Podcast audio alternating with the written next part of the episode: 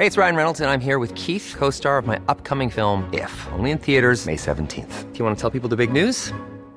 All right, I'll do it. Sign up now and you'll get unlimited for $15 a month in six months of Paramount Plus Essential Plan on us. Mintmobile.com slash switch. Upfront payment of $45 equivalent to $15 per month. Unlimited over 40 gigabytes per month. Face lower speeds. Videos at 480p. Active Mint customers by 531.24 get six months of Paramount Plus Essential Plan. Auto renews after six months. Offer ends May 31st, 2024. Separate Paramount Plus registration required. Terms and conditions apply if rated PG. Ahora al aire. A la una, con Salvador García Soto. Un encuentro del diario que piensa joven con el análisis y la crítica. A la una, con Salvador García Soto.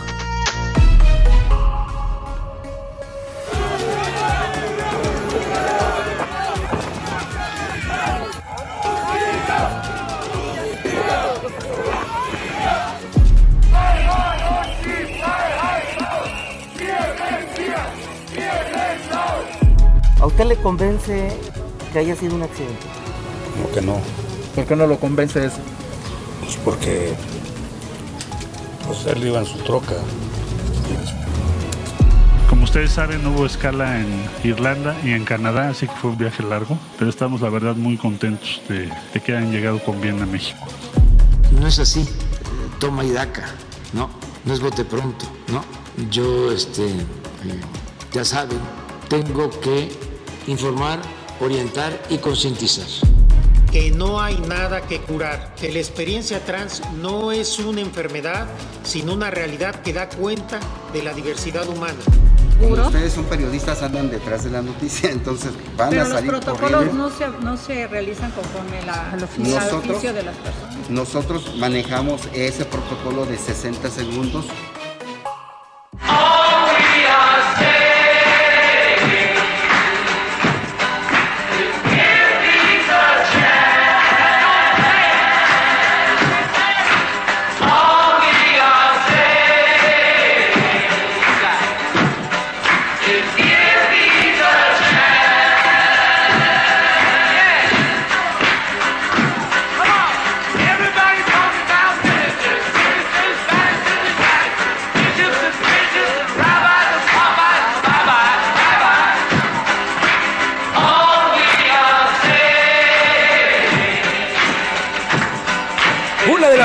con dos minutos, una de la tarde con dos minutos. Bienvenidas, bienvenidos a la una con Salvador García Soto. Y así como lo hizo eh, casi todas las emisiones en Europa, cerca de las 8.45 de la mañana en el continente, también aquí en A la una con Salvador García Soto, arrancamos este espacio de viernes, viernes 4 de marzo, con esta mítica canción de John Lennon, Give a Peace a Chance. Esta canción que pide, denle una oportunidad a la paz en medio de un conflicto que ya cumple nueve días entre eh, Rusia y Ucrania, más bien la invasión de Rusia a Ucrania. Y así, en A la Una arrancamos con esta canción, como lo hiciera también, lo hiciera gran parte del mundo pidiendo paz.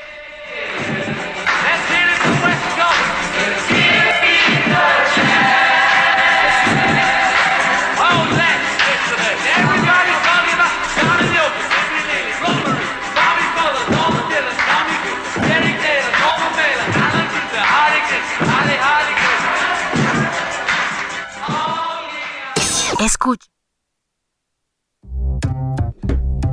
Así estamos arrancando este viernes, este viernes a la una con Salvador García Soto. Tenemos muchos temas a nombre del titular de este espacio, el periodista Salvador García Soto. Yo soy José Luis Sánchez Macías y le voy a informar en este viernes, viernes 4 de marzo, el cuarto día. Se acaba la primera semana de este tercer mes y antes de contarle todos los temas que tenemos para cerrar la semana, viernes, que te quiero viernes, gracias a Dios es viernes. Saludo con muchísimo gusto a nuestra productora, conductora y amiga Priscila Reyes. Priscila, ¿cómo estás? Bien, muy bien. Eh, un fuerte abrazo para todos los que nos están escuchando. Empezando el viernes, tenemos mucha información. Y sí, justo lo que estábamos escuchando ahorita de Give Peace a Chance fue una canción que está acreditada realmente a la composición, eh, la sociedad que tienen Lennon y McCartney, pero que interpretaron en 1969 en ese gran y mítico especial que era Bed In con Yoko Ono y John Lennon en 1969 allá en Montreal, Canadá.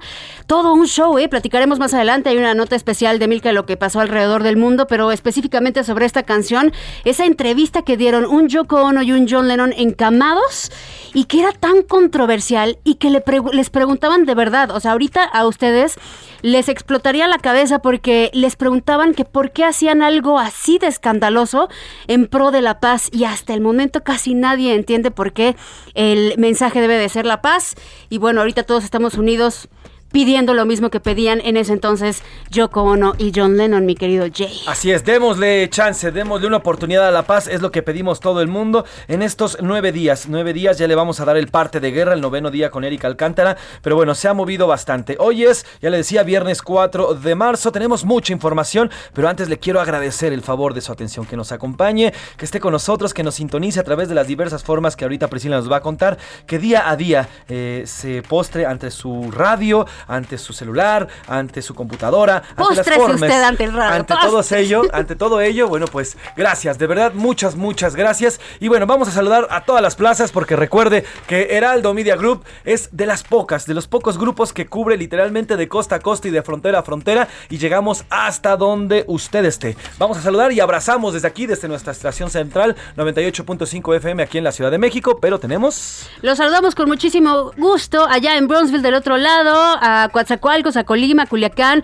a Guadalajara, La Laguna, McAllen, también del otro lado, Monterrey, Morelia, Oaxaca, San Luis Potosí, Tampico, Tapachula, Tehuantepec, Tepic, Tijuana, Tuxtla Gutiérrez, Villahermosa y los que están recién estrenados en estos días, Now Media Radio en San Antonio y Now Media Radio en Chicago. Oigan, y por cierto, Ciudad de México, que nos escuchan en 98.5 FM, este es el mes de la Ciudad de México y hoy vamos a debutar con una cápsula que nos va a hablar, híjole, desde los habitantes, las eh, delegaciones que ahora son realmente alcaldías, pero cómo ha ido cambiando el nombre de nuestra queridísima Ciudad de México. Y los apodos que tiene también, porque tenemos muchísimos apodos para aventar para arriba. Así es que un fuerte saludo para todas estas estaciones, les mandamos un abrazo. Recuerden que si no tienen chance de estar, como dice mi querido José Luis, postrados ante un radio, váyanse a internet en heraldomexico.com.mx, ahí pueden buscar eh, dos opciones que tienen, audio en vivo y cabina en vivo. Cabina en vivo nos ven aquí en esta camarita que estamos saludando en este momento. En la aplicación también de Tuning Radio, también en emisoras.com.mx, buscan el Heraldo Radio y listo. iHeartRadio y podcast. Ya grabado el contenido. Después, si se lo perdió, lo puede consultar en Spotify buscando a la una con Salvador García Soto. Y también puede irse otra vez al heraldodemexico.com.mx, busca los programas grabados y ahí nos encuentra. Así es que no hay pierde para que nos escuchen en este hermoso viernes primero de marzo, eh, el primero de marzo es el ah. hermoso viernes de este 4 de marzo, así es.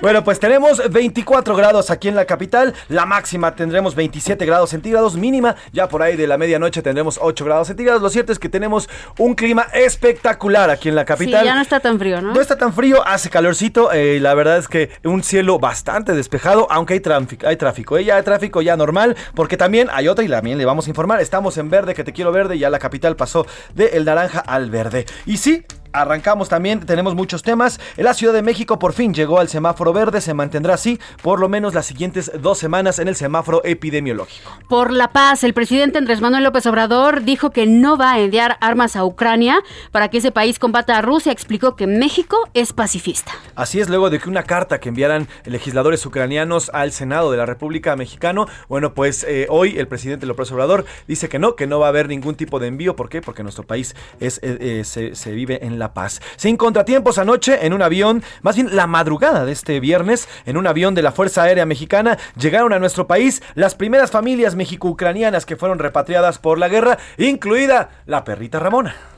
Oigan, ¿y qué cree? La perrita Ramona, a mí me encanta decirlo. Viene la perrita Ramona. Y oigan, que siempre sí, desde su mañanera, el presidente López Obrador admitió que sí se puede que haya contratos de la empresa Baker Hughes con la refinería de Dos Bocas. Siempre sí. El señor eh, Oropesa, el, director de Pemex, Octavio Oropesa, había dicho que estos, estos contratos pues nada existían desde periodos anteriores, desde gobiernos anteriores y que lo único que había sido habían sido extensiones. Bueno, pues ahora el presidente hoy en la mañana dice, "No, porque siempre y Y en los deportes la NFL puso fin a todos los protocolos y restricciones que tenía a jugadores, staff y aficionados por el COVID-19. Además, viernes de guardia arriba platicaremos con peleadores de Budocento, la Liga Mexicana de Artes Marciales mixtas.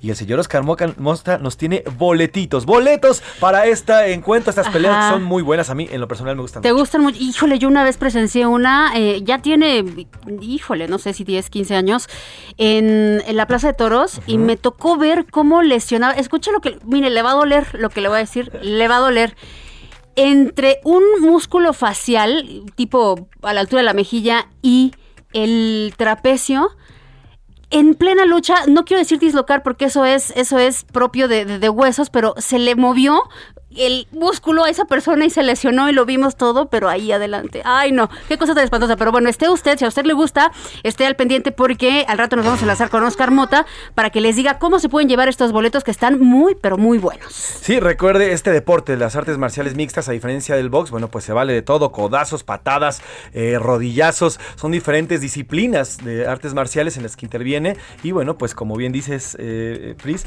siempre hay lesiones, lesiones fuertes. Y bueno, pues ya le digo, y además le tendremos los ganadores de los boletos que dimos ayer de los, de los partidos de los Pumas, tanto en la rama femenil como en la rama eh, masculina, en la rama varonil. Y bueno, pues además tenemos entretenimiento y todo lo que vaya surgiendo a lo largo de estas dos horas de a la una, que está comenzando, pero no sin antes preguntarle, porque como siempre le decimos, este programa es nada, absolutamente nada, sin usted. Esta es la opinión de hoy. Pues hoy el presidente López Obrador dijo que su labor con las mañaneras no es solamente para toma y daca, sino para concientizar y educar, que esa es la palabra más relevante, para educar. ¿Usted cree que en la conferencia, pues mañana el presidente López Obrador debe a informar a la ciudadanía de concientizar y educar o se evidenció que solo es un ejercicio propagandístico. ¿Qué cree que sucede más bien? No qué quiere. ¿Qué cree que sucede en esta mañanera? ¿De plano no se educan en la mañanera? La segunda pregunta es, durante estas dos últimas semanas han sido suspendidos diversos cantantes, bailarinas, artistas o representantes de muchas disciplinas, esto debido a su nacionalidad rusa. Algunos de ellos están a favor del presidente Vladimir Putin, mientras, de hecho, Recuerdo ahora a un director justamente de la Sinfónica allá en Alemania que lo vetaron y lo sacaron porque estaba haciendo fuertes declaraciones de estar apoyando a Putin en plena invasión rusa. Y eh, dentro de estas personas, eh, otros sí se están declarando contra esta guerra. Algunos defensores de derechos humanos ya hablan de una rusofobia. ¿Usted cree que está bien que estos rusos sean apartados de lo que están haciendo? A, sí, como parte de un castigo para que se manifiesten contra Rusia. B, no, son actos discriminatorios y esto es totalmente controversial. C, cada país es responsable de sus actos. Qué fuerte está esta pregunta, hay que analizarla muy bien, porque si bien es un castigo, también si es un acto un tanto discriminatorio, tal vez si no te pronuncias nada más por ser ruso, ya no vas a competir tal vez, ¿no? En box o lo que sea. Entonces, ahí está como que la línea que no está tan clara. ¿Usted qué opina? Así es, 55 18 41 59 41 51 99. Más lento, please. 55 18 41 51 99. Así es, a lo largo del mundo hemos visto también, bueno, le contábamos la historia ayer de, esta bailarina también rusa que fue suspendida eh, en Nueva York. A lo largo del mundo, diversos rusos que algunos han manifestado ideas en favor de Putin, otros no, pero que han sido suspendidos de sus actividades. ¿Por qué? Pues por ser rusos. Entonces, este tema de la rusofobia que algunos defensores de derechos humanos ya comienzan a hablar es importante y hay que tratarlo aquí porque es polémico también y esperamos sus opiniones. Esas son las preguntas de este video viernes, un viernes calientito con mucha información, con muchos temas, mucha cosa que platicar. Pero antes vamos al resumen de noticias y después le damos con todo a lo que vamos a informarles en este viernes 4 de marzo. Imparable. La Agencia Reguladora del Transporte Ferroviario informó que durante el tercer trimestre de 2020 el asalto a trenes aumentó en 120%. Desplome. Las bolsas y mercados de todo el mundo cayeron a números negativos luego del ataque que sostuvo el ejército ruso en contra de la planta nuclear en Ucrania. Mediocre. Durante 2020, Pemex solo logró refinar 591 mil barriles de petróleo crudo, lo que representa el 47.5% de su meta establecida, que era de 1.245.000 barriles diarios. Capturados.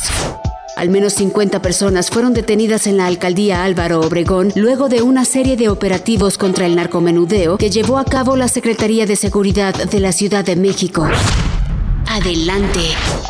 La ONU anunció la inclusión del antiviral molnupiravir en su lista de tratamientos recomendados contra COVID-19, por lo que se convierte en el primer fármaco por vía oral recomendado por este organismo.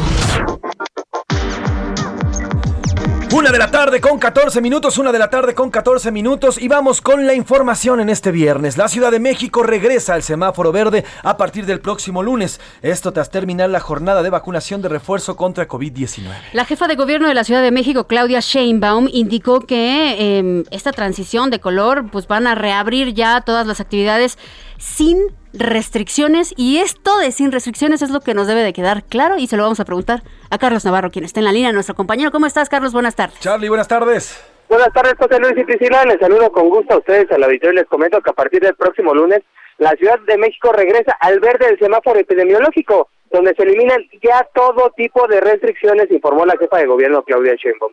Tras la instalación del Gabinete de Agua y Saneamiento en la Alcaldía de Xochimilco, la mandataria capitalina dijo que iba a hacer un llamado a todos los sectores para regresar a la normalidad. Escuchemos. Ya estamos en semáforo verde. Eso significa que se abren todas las actividades, todas, sin restricciones, a partir del próximo lunes. Ya vamos a pedir a la Secretaría de Educación Pública, a todas las universidades, todo lo que tiene que ver con el sector educativo para que se regrese de manera normal a tomar clases. De igual manera, las actividades económicas, oficinas, también es un llamado a todas las instituciones públicas y privadas para que se regrese sin embargo, las medidas sanitarias como el uso de cubrebocas se mantienen en la capital del país, dijo Claudia Sheinbaum, quien explicó que será el Consejo de Salud quien determine cuándo se deje de usar el cubrebocas en la Ciudad de México. Y es que los indicadores aquí en la Ciudad de México, comentó el director de Gobierno Digital de la DIP, Eduardo Clark, siguen a la baja. Incluso hay 739 hospitalizados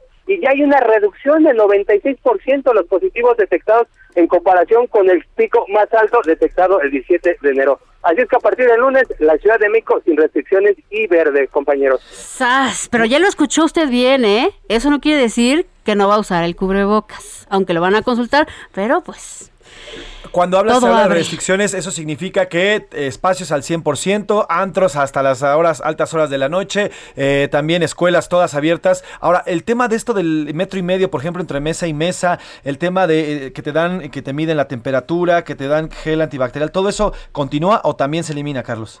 Siguen las medidas sanitarias como las comentas, la sana distancia, el uso de cubrebocas, el uso de gel antibacterial, pero como también previamente comentabas, el, aforo, el, el horario de operación, todo eso se elimina. Recordemos que cada establecimiento se rige de acuerdo a su uso del suelo y los permisos que tienen, así es que todo regresa, en el tema de funcionamiento, todo regresa a la normalidad pero se siguen manteniendo las medidas sanitarias aquí en la Ciudad de México. Oye, mi Carlos, ya hay un tema muy importante, ahorita te pregunto de otro, pero en específico sobre, eh, con base, luego de la pandemia, muchos restaurantes sacaron prácticamente sus mesas invadieron parte de las banquetas y parte de las calles. ¿Eso significa que ya te van, a tener que regresar o eso todavía no se ha definido?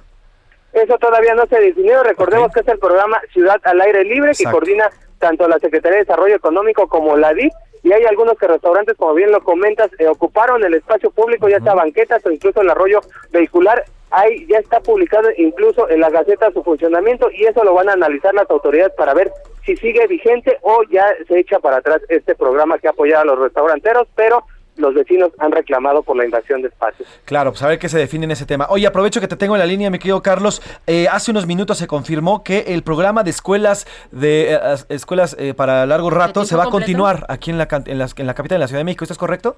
Es correcto, José Luis. Las 500 escuelas de tiempo completo que hay en la Ciudad de México se van a mantener, informó hoy la jefa de gobierno Claudia Sheinbaum. Recordemos que en días pasados la Secretaría de Educación Pública publicó en el diario oficial de la Federación las reglas de operación de la escuela nuestra, donde informaban la eliminación de las escuelas de tiempo completo. En algunas entidades del país vimos que las eh, autoridades estatales asumían ese programa de escuelas completas y la Ciudad de México no se queda atrás, las van a mantener. El tema de presupuesto, cómo van a operar, lo estarán anunciando próximamente en coordinación con la Secretaría de Educación Pública y la Autoridad Educativa Federal. También te comento, José Luis, que son también mil escuelas de jornada ampliada, estas también se van a mantener para apoyar a los padres. Recordemos que es un tema complejo, hay algunos que salen de trabajar muy tarde y no tienen dónde dejar a los menores y en este caso van a mantenerlas y los van a apoyar aquí en la Ciudad de México. Pues no cabe duda que es una gran noticia, qué buena decisión del gobierno de la Ciudad de México mantener estas escuelas que apoyan no solamente a las familias, sino sobre todo a mujeres que están trabajando y que tienen la necesidad de dejar a sus hijos y además no solamente les dan de comida, sino además reciben otro tipo de educación como programas extracurriculares y demás. y los mantienen lejos del crimen, ojo, con ese tiempo libre, ¿eh? luego por eso por eso entran a cosas como el crimen. Sin duda, una gran noticia. Carlos Navarro, gracias por tu información, como siempre muy completa. Buena tarde. Hasta luego, buenas tardes compañeros. buen fin de semana. Buen fin de semana, querido Charlie. Carlos Navarro, reportero de Heraldo Media Group. Sin duda una gran noticia esto de las escuelas. ¿eh? Aquí en la capital, bien por el gobierno de Claudia Sheinbaum. Muy, muy, muy buena noticia. Y ahora vamos a regresar a lo de las restricciones. Exactamente, vamos a las restricciones. También en el Estado de México se tomaron decisiones. También hay decisiones en torno al semáforo epidemiológico. Y ahí está mi compañero José Ríos Tocayo, corresponsal allá en el Estado de México. Cuéntanos qué se decidió en el Edomex. Buena tarde. ¿Qué tal, compañeros? Buena tarde. Pues sí, como bien comentas, pues al igual que en la Ciudad de México, pues bueno, el gobernador del Estado de México, Alfredo del Mazo, anunció que también a partir de este lunes 7 de marzo, la entidad regresará al semáforo epidemiológico color verde. Esto derivado a una disminución en el registro de pacientes contagiados y hospitalizados por coronavirus. En un mensaje en redes sociales, el gobernador escribió que gracias al esfuerzo de todas y todos, a partir de este lunes el EDOMEX pasará a verde, por lo que continuarán sus actividades y la recuperación de la economía de las familias. Que recordar, compañeros, que fue el pasado 21 de enero que el gobernador del Mazo Maza había anunciado que el Estado transitaba semáforo amarillo de nuevo, derivado de que la ocupación hospitalaria se ubicó en el 33% de la capacidad en los hospitales públicos de la entidad. Y pues bueno, ahora con este nuevo cambio a verde, pues básicamente todas las actividades económicas este, ya continuarán operando en su normalidad, aunque con las mismas medidas de cuidado entre los habitantes. Ahora, hay que esperar lo que suceda en los municipios. Por ejemplo, en el caso de Catepec, ellos aún mantienen implementado el proceso de utilizar cubrebocas obligatoriamente, el cual, pues bueno, esto lo va a determinar la propia autoridad municipal si lo suspende o lo continuará dependiendo tras este cambio de semáforo epidemiológico. Sin embargo, pues bueno, hasta ahora ya el cambio ya está siendo más alentador y pues vamos a esperar a las autoridades municipales de a ver qué otras modificaciones hacen o las mantendrán conforme ellos se rijan con sus eh, números de contagios. Ese es el informe que les tengo desde el Edomex, compañeros. Al igual que la Ciudad de México, las eh, medidas sanitarias se mantienen, ¿verdad? Sí, ya sin pero se mantienen las medidas. Es correcto, compañeros, se mantienen y pues bueno, ya será determinación de cada municipio, sobre todo pues los más poblados de la entidad, si van a hacer algunos cambios con el cambio del semáforo. Pues importante, gracias José Ríos, te mandamos un abrazo. Seguimos pendientes, compañeros. Oye, quiero, quiero resaltar algo. No, ojo, no estoy diciendo ni que sea esto una conspiración, ni que sea un complot. Solamente quiero resaltar la curiosidad de esto. Cuando cambiamos de semáforo por primera vez y cuando hubo restricciones, recuerda usted, les estoy diciendo que no quiero que suene eso, pero está bien. ¿Recuerda usted que el último evento masivo que se vivió y que fue criticado a nivel internacional fue el Vive Latino? ¿Te acuerdas? En el año 2020. Asistieron un poquito más de 40 mil personas, bajo, porque siempre acuden más. Fue muy criticado. Ahora regresamos a semáforo verde. Si quieres, puedes poner otra vez la canción. Regresamos a semáforo verde y Estamos a una semana de que regrese el Vive Latino.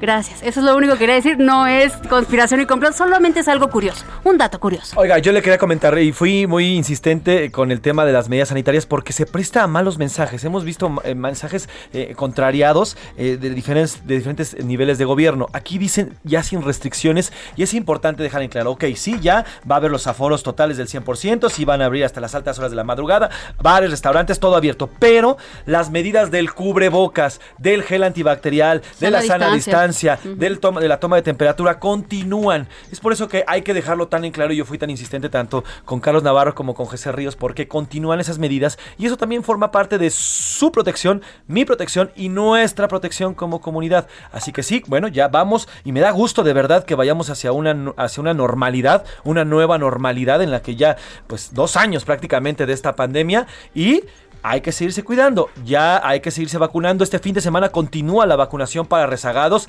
continúa esta vacunación para las personas que no tienen las dos dosis, una dosis y también continúa las de refuerzo. Así que continúe.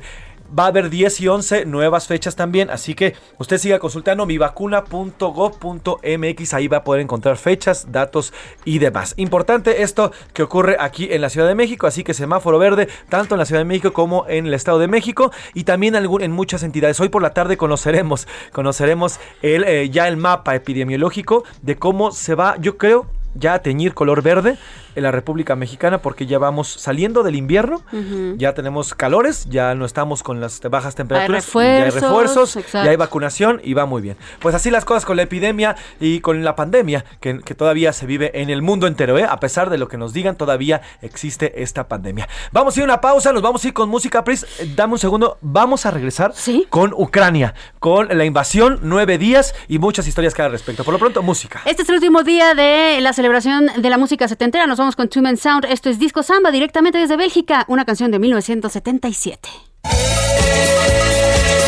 Meu amigo Charlie, se você quiser demonstrar.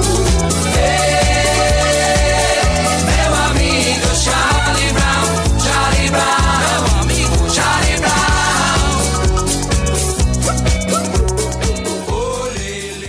Escuchas A la una con Salvador García Soto. En un momento regresamos. Sigue escuchando A la una con Salvador García Soto. Ahora, la rima de Valdés. O, de Valdés, la rima. He visto memes machistas de que adopta una ucraniana. ¿Y qué tal que fuera una hermana? La de la foto. Sí, chistas. Es que se pasan de listas las personas que diseñan estos memes.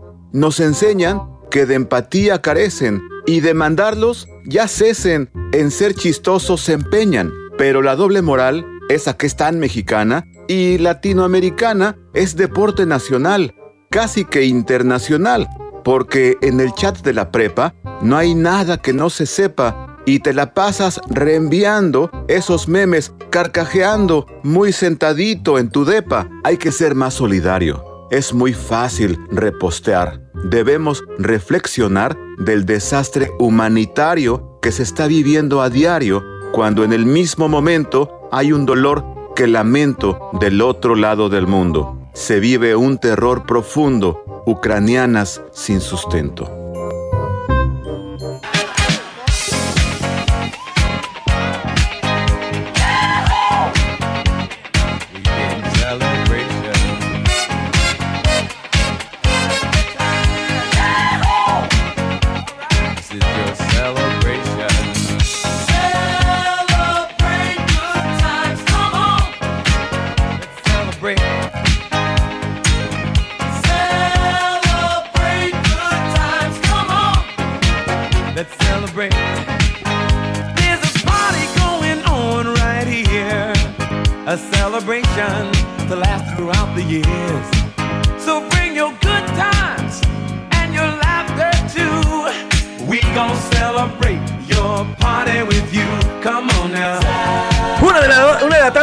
32 minutos, una de la tarde con 32 minutos, ritmazo de Cool and the, Ba- and the Gang, ritmazo que estamos escuchando, Pris, que nos pone, uff, de, buenas, de buenas, de buenísimas. Y mira, alcanzó a entrar de panzazo esta canción que se llama Celebration de esta banda, pues de funk y de R&B, porque todo lo, todos los que hacían música que después fue considerada disco, realmente eran así, de soul, de funk, de R&B.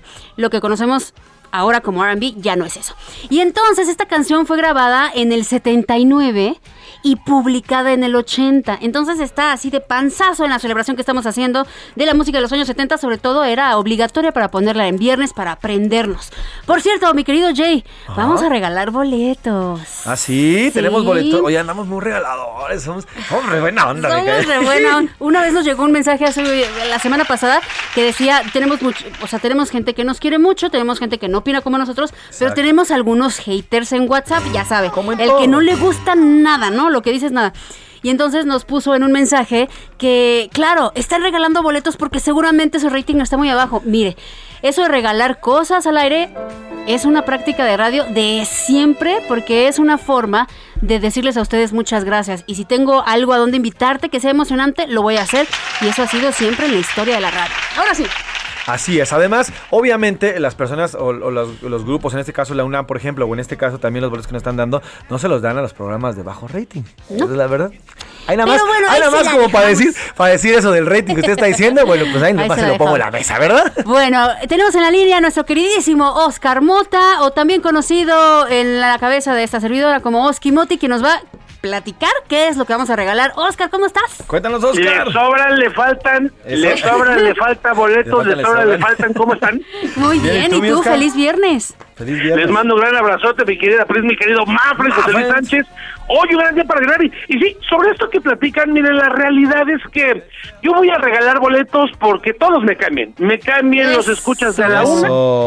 Quiero quiero compartir un poco de, de, de, de- de eso que yo tengo. Me encantaría poderlo hacer con los kilos de más que tengo, pero bueno, la realidad es que prefiero hacerlo con los boletos. Y ahora, lo que les quiero comentar y un poquito más adelante ya les hablaré específicamente sobre esta organización, pero hoy hay boletos para las artes marciales mixtas. ¡Yeah! Hace ratito escuchaba, los escuchaba atentamente. Las artes marciales mixtas, pues sí, es un deporte extremo, es, es un deporte muy interesante, muy completo, y lo que vamos a ver un poquito más adelante en Budo Centro, volumen 6, que será a partir de las 5 de la tarde en el gimnasio Juan de la Barrera, que está ahí muy cerca en la parte de circuito interior, lo que es la alberca olímpica, pues será una exhibición muy importante profesional de sumisión, Muay Thai y artes marciales mixtas, tres disciplinas que se estarán complementando una a otra con técnicas a través de piso, agarres y demás golpes. Dicho lo anterior y explicado, pues bueno, ha llegado la hora cuchicuchesca y en el momento que tenemos 10 boletos dobles, son 10 boletos dobles, pero ojo. ¿Qué? ¿10? ¿Diez? Andas con todo. Ay, De una vez. carito. A ver, De una a ver, vez. a ver. Vamos. A ver, que salga cómo. vez. Que salgan de una vez. Cinco van a ser a través del número de WhatsApp para toda la gente que lo escucha y también para ese compadre medio agrio que escribió que también participa, hermano, participa. Cinco para WhatsApp va a ser los primeros cinco que escriban quiero los boletos. Así de sencillo. Así, nada muy más. bien, Oscar Mota. Con su nombre completo, ¿eh? Nombre completo, nada más. Nombre completo. Ok. Nombre completo, porque pues, no, no, no, somos adivinos, entonces manden su nombre completo, quiero los boletos para las artes marciales mixtas. Oye, Oscar, entonces- perdón que te interrumpa, rapidísimo. Nombre completo, señoras y señoras, quiere decir nombres o nombre y apellidos, por favor, porque no son Madonna y de repente me ponen Cristina, no. Nombre completo. El Jimmy, ¿no? Ajá. El Tortas. Y luego me ponen este do- un apellido nada más. A ver si usted usted tiene dos apellidos, entonces nombre completo. Bueno, y luego a Twitter. Por favor, sí, no nos vayan a escribir atentamente el cachetes, ¿no? Porque No. no, no vamos a saber quién es. Así es. Espero que no Entonces, nombre completo, nombre y apellido, ahí obviamente al WhatsApp, quiero los boletos para artes marciales mixtas, los primeros cinco, así de sencillo. Y para Twitter, ojo, va el momento, para Twitter, va, se va a tuitear a través de la cuenta de don Salvador García Soto, precisamente la cartelera de este evento de artes marciales mixtas, y pues solamente con que contesten los primeros cinco que contesten, y obviamente también nos sigan en arroba mota-sports, con que contesten, quiero los boletos, vámonos. Ya, con Ya eso con eso. está. Igual nombre completo y quiero Sí. los boletos La en arroba S García Exacto. Soto. ¿eh? Exacto. Ahorita Diego. Diego Gómez está publicando, está haciendo la publicación en arroba S García Soto. Y a esa le tiene que contestar. Esa, esa, esa, esa, esa, usted le pone eh, José Luis Sánchez Macías, quiero los boletos. Priscila Reyes, quiero los boletos, ¿sale? Sí, así Entonces es. vámonos sobre eso. A ver, entonces les digo rápido, el evento es hoy a las 5 de la tarde en el gimnasio Juan de la Barrera. Es Cuando correcto. nosotros tengamos a ustedes ya como ganadores, les va- obviamente les vamos a mandar un mensaje, recuérdenlo bien, les vamos a contestar, tú eres ganador, no crea que por escribir ya se lo ganó, les vamos a contestar, tú eres ganador, su nombre se va a una lista y entonces usted tiene que llegar 30 minutos antes a la taquilla de este gimnasio, a la entrada del gimnasio, con su identificación y decirles que se ganó el boleto y tal, ellos van a tener la lista, van a checar su nombre y listo. Pasa usted. Tal cual, así de sencillo. Los mandamos directo a las artes marciales mixtas. Eso, eso pues. Pues muchas gracias, Oscar. gracias, Platicamos Oscar. al ratito de todos los temas que traes en el, en el lenguaje deportivo. Así lo hacemos, mi querido Mafer, mi querida Pris. Abrazo, Oscar Mota. Por cierto, el, el gimnasio Juan de la Barrera está aquí en División del Norte, en la colonia General Anaya, en la Benito Juárez. Por si usted también se encuentra cerca o va a salir ta- eh, temprano el día de hoy de chambear, o no fue a trabajar o va saliendo de la escuela, bueno, pues también le da chance. Piensa en sus trayectos y si puede participar por los boletos. Por lo pronto, vámonos a otro tema. En A la Una, con Salvador García Soto. Esta es una actualización de la invasión a Ucrania. Vámonos al tema de la invasión a Ucrania. Se cumplen nueve días de esta invasión de Rusia a Ucrania. La ONU informó que más de 1.200.000 ucranianos huyeron de su país, lo que representa más del 2% de esta población. Además, el organismo aprobó crear una comisión para investigar estos crímenes de guerra cometidos por Rusia. El ejército Rusia, mire, y esto nos dejó a todos con el alma en un hilo de verdad. Eh, el ejército ruso bombardeó ciudades como Mariupol, Chernigov, Lugansk, Donetsk y además tomó el control de Kherson. Así es, y por cierto, ayer por la tarde noche nos eh, pues nos sorprendíamos también con otro, otra noticia en un ataque a la central nuclear de Zaporilla, la central nuclear la más grande de de Europa, más grande de Europa. Hubo un incendio en la madrugada para acá nosotros, la mañana ya para allá para allá de Ucrania, se apagó este incendio, eh, permitieron a los sistemas de alerta de esta central eh, nuclear apagar este incendio y no pasó a, a mayores, pero eh, se decía que si hubiera una explosión sería 10 veces más potente que la de Chernobyl.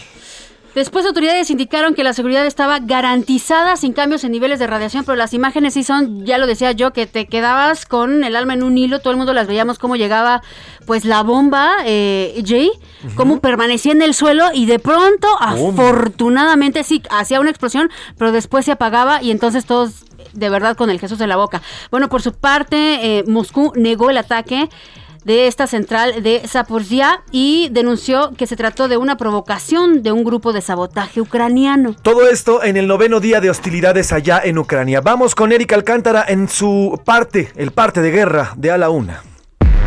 Hoy fue extinguido el fuego en la planta nuclear de Zaporilla, atacada por los rusos y que fue tomada bajo su control. Además, en las últimas horas, Ucrania y Rusia pactaron abrir corredores humanitarios para ayudar a los civiles que se encuentran atrapados en zonas de conflicto, aunque los bombardeos continúan al mismo tiempo. Los rusos quieren los puertos, mantienen un asedio sobre Mariupol, una ciudad portuaria con salida al mar de Azov, y además ya tomaron en sus manos la ciudad de Gerson, la primera gran ciudad que cae, y un objetivo clave por el control de la costa en el Mar Negro. En Kiev continúa la resistencia. Las tropas rusas no han logrado romper las defensas ucranianas. En el frente oeste, los rusos redoblaron su ofensiva sobre Kharkov, la segunda ciudad más grande de Ucrania. Para la una con Salvador García Soto, Erika Alcántara, Heraldo Radio.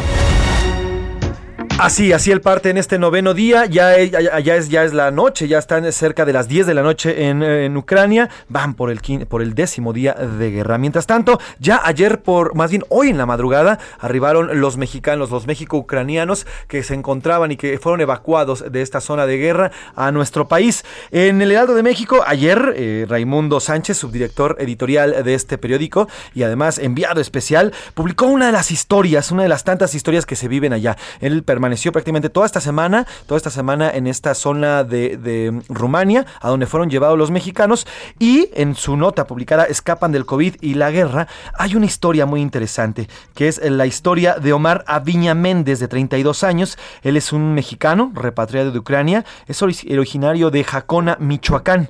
Llegó a México en el avión de la Fuerza Aérea Mexicana esta madrugada y tenemos el gusto y le agradecemos que nos tome la llamada luego de esta llegada a su tierra, a su tierra aquí en, en México. Omar, ¿cómo estás? Muy buenas tardes. Hola, buenas tardes. Mucho ¿Cómo? gusto en saludarlos. Al contrario, gracias a ti, Omar. gracias a ti por tomarnos la llamada.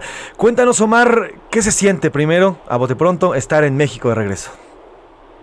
Pues se siente uno bien, ¿no? Estar en su tierra, estar, este, el clima es diferente, este, se siente uno con calma, aunque pues un poco de tristeza haber abandonado el país de esa forma.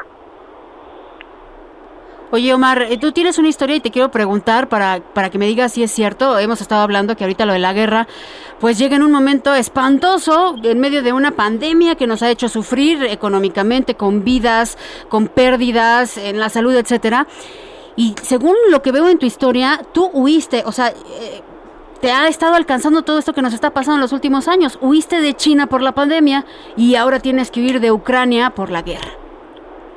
Así es, así es, efectivamente. Hace dos años estaba evacuando China porque estaba estudiando allá y es ahí, ahí donde conocí a mi prometida, bueno, mi novia que ahora es mi prometida en China y con- cuando comenzaron todos los bloqueos de las ciudades, los, las cancelaciones de vuelos, entonces tuvimos que volar así de emergencia de un día para otro para no quedarnos en el encierro allá en China.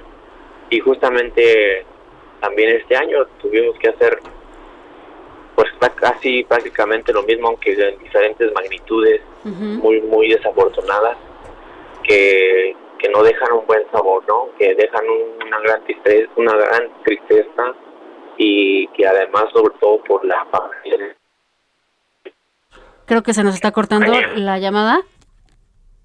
Vamos a, ver, retomar. Estamos a platicando con Omar Aviña Méndez. Él es un mexicano repatriado. Él se encontraba en Ucrania, en específico en la ciudad de Berdyansk.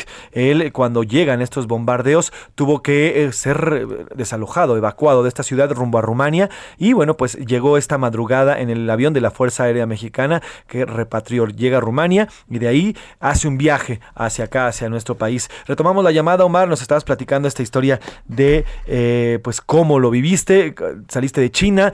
eh, con, con tu prometida, estás en Ucrania y luego pues eh, vives esta, esta, eh, este espantoso momento. Ahora, platicamos de una guerra, pero aquí en México la vemos y sí, la estamos siguiendo y le damos seguimiento, pero ¿qué se siente? ¿Qué sentiste cuando comienzan a ver estos bombardeos, cuando comienzan a escucharse estas sirenas, cuando empieza ya eh, pues esta guerra total en, la ciudad en la que estabas?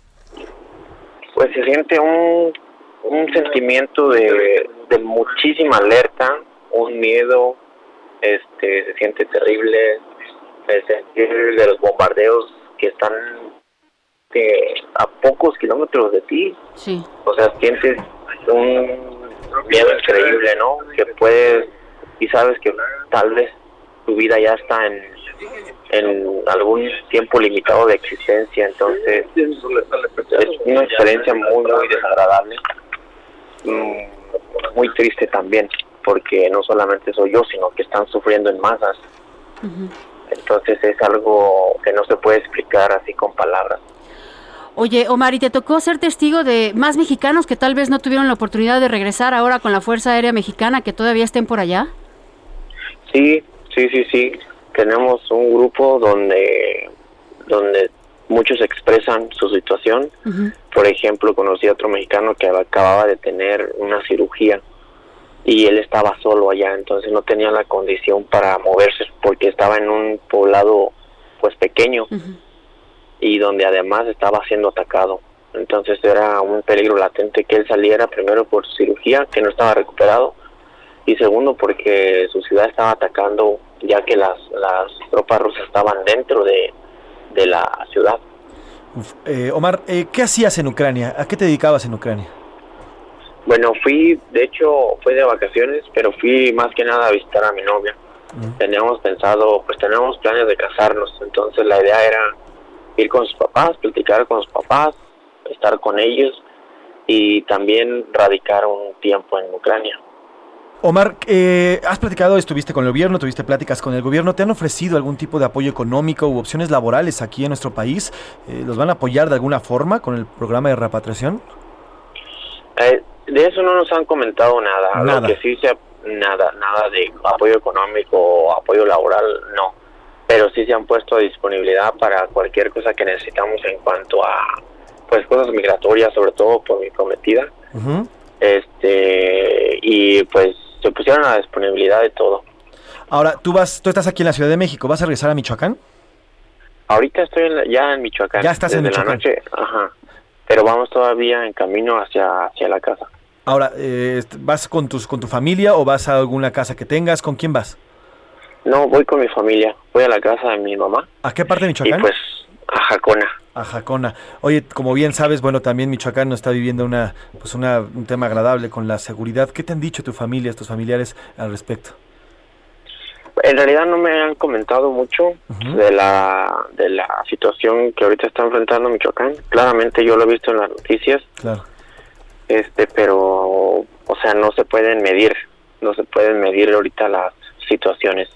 Que aunque yo sé que es peligroso, yo sé que la situación no es buena del todo, pero no no podemos este, Compararlo. Comparativo. compararlo, exactamente, no se puede comparar una situación con la otra. Bueno, no tiene similitud alguna. claro, pues Omar Aviña Méndez, mexicano repatriado, michoacano, michoacano de corazón y ya aquí en tu tierra. Gracias, de verdad, gracias por tomar estos minutos y estamos en contacto contigo. Muchas gracias, muchas gracias por, por la por la ayuda y por la por estar al tanto de nosotros. Al contrario, Gracias a ti, Omar. Buenas tardes. Y otra mexicana, otra mexicana que también fue repatriada esta madrugada es Daniela. Ella es Daniela Vara Castillo. Ella, eh, pues, caminó 40 kilómetros para huir de Ucrania y fue así como llegó, o alcanzó a llegar al puesto de control fronterizo entre eh, Ucrania y la ciudad de Metia, allá en Polonia. Y gracias por tomarnos también esta llamada, Daniela. Buenas tardes. Hola, buenas tardes. Daniela, cuéntanos qué se siente. Y le preguntaba a, a, a Omar, pero ahora te pregunto a ti, ¿qué se siente, Daniela, estar en México nuevamente? Eh, pues las cosas fueron tan rápido, tomaron un rumbo mm, muy raro y eh, pues uno pierde más o menos como hasta la, la percepción del tiempo. Para mí, justo lo comentaba yo en la mañana con mi cuñada que se siente raro estar aquí porque no, no es algo que yo había planeado, pero estoy feliz de estar con mi familia. Daniela, ¿qué hacías en Ucrania? Eh, estoy casada con un ucraniano, entonces vivía allá, yo residía allá, era mi, es mi casa. ¿Tú te regresaste, regresaste con tu esposo o tu esposo se quedó allá? No, desafortunadamente por la ley marcial ningún ucraniano de 16 a 60 años tienen permitido salir del país.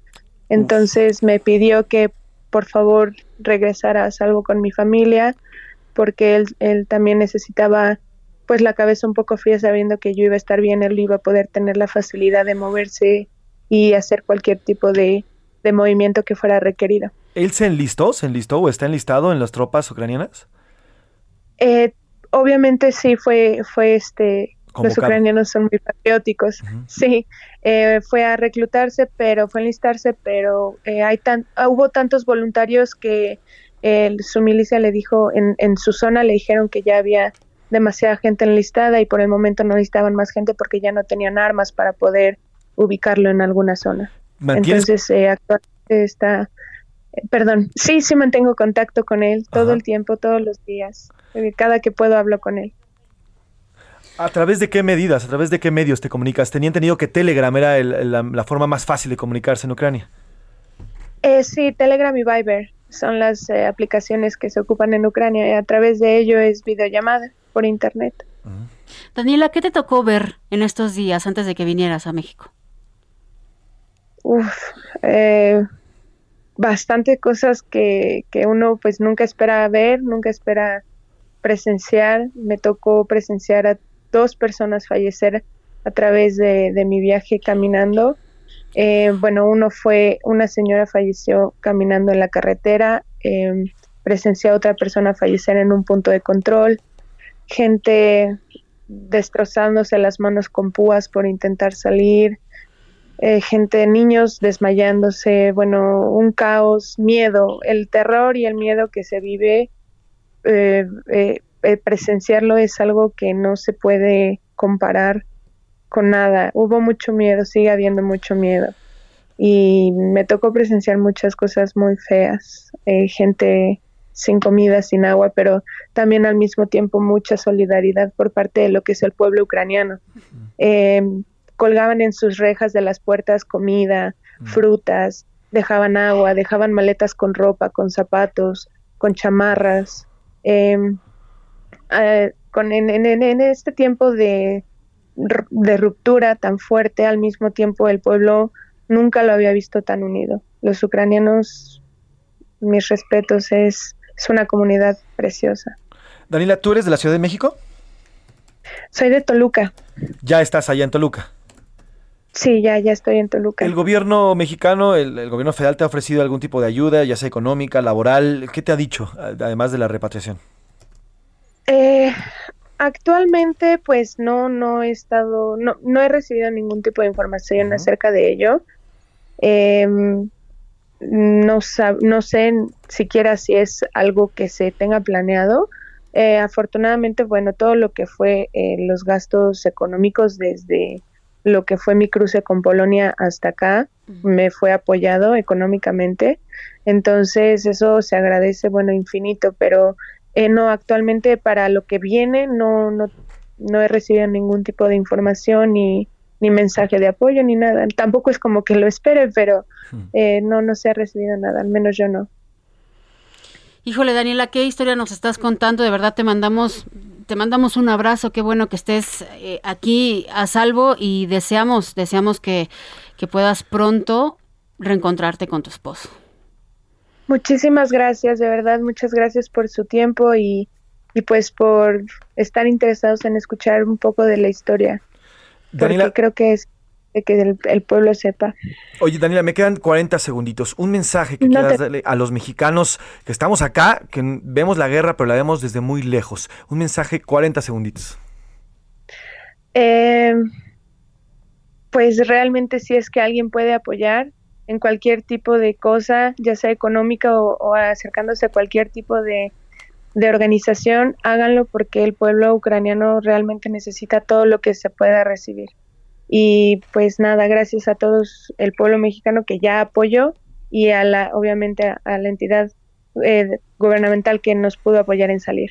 Pues Daniela Vara Castillo, mexicana repatriada desde Ucrania, te mandamos un abrazo y ojalá pronto, pronto te encuentres con tu esposo. Gracias por estos minutos. Igualmente, gracias, buen día. Adiós, Daniela. Buen día y bienvenida a casa. Daniela Vara, bueno, pues estas dos historias, dos mexicanos que vivieron de cerca esta guerra, una guerra que se está librando en Europa. Vamos a ir a una pausa, vamos a ir a una pausa con música, Pris, ¿qué tenemos? Vámonos rápido con algo de Sky inglés. Esto es de 1977 y se llama One Step Beyond is the Madness. Regresamos a la una. One step beyond.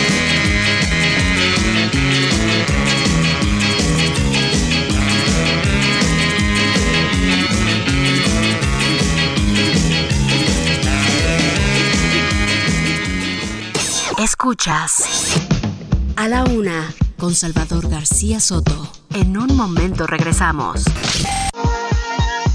Ya estamos de vuelta con A la Una con Salvador García Soto.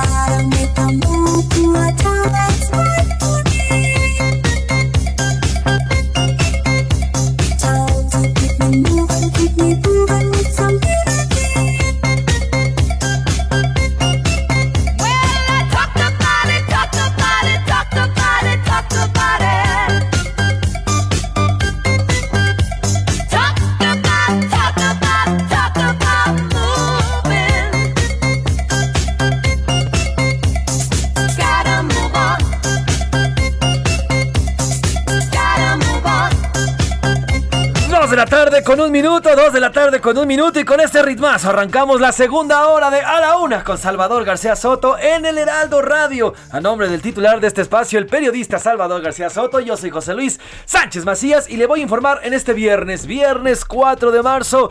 Gracias a Dios es viernes y por eso estamos poniendo estas tremendas señoras, doñas rolotas. Priscila Reyes, ¿qué estamos escuchando? Hola queridos radioescuchas, bienvenidos a esta segunda hora. Estamos escuchando a Lips Inc., que suena como Lip Sync. Funky Town, esto nos hacía bailar, bueno, los hacía bailar allá en 1979, todavía no existía. Es- no, todavía no existía, pero estaban Pris. apenas grabando esta canción. Igual está como panzazo como la que escuchamos de Cool on the Gang, porque se volvió famosa ya en el año de 1980. ¿Quién no baila esta canción? Y aparte le dieron un segundo aire en la película de Shrek. Shrek, Si ustedes se acuerdan cuando se ponen a bailar también Funky Town. Es una de las canciones más famosas eh, eh, disco también. Cuando, justamente en la película de Shrek, cuando el burro dice, "Mm, estamos llegando a muy, muy lejano, una cosa así dice. Obviamente no me sale la imitación del burro, pero bueno, el chiste- Me gu- Pero te quedó bonito. Me salió más la ¿verdad? India María que el burro, pero bueno. Exacto. razón. Les traigo naranja. Pero bueno, gran rola, súbele, Javo, porque hay que alegrar esta tarde de viernes.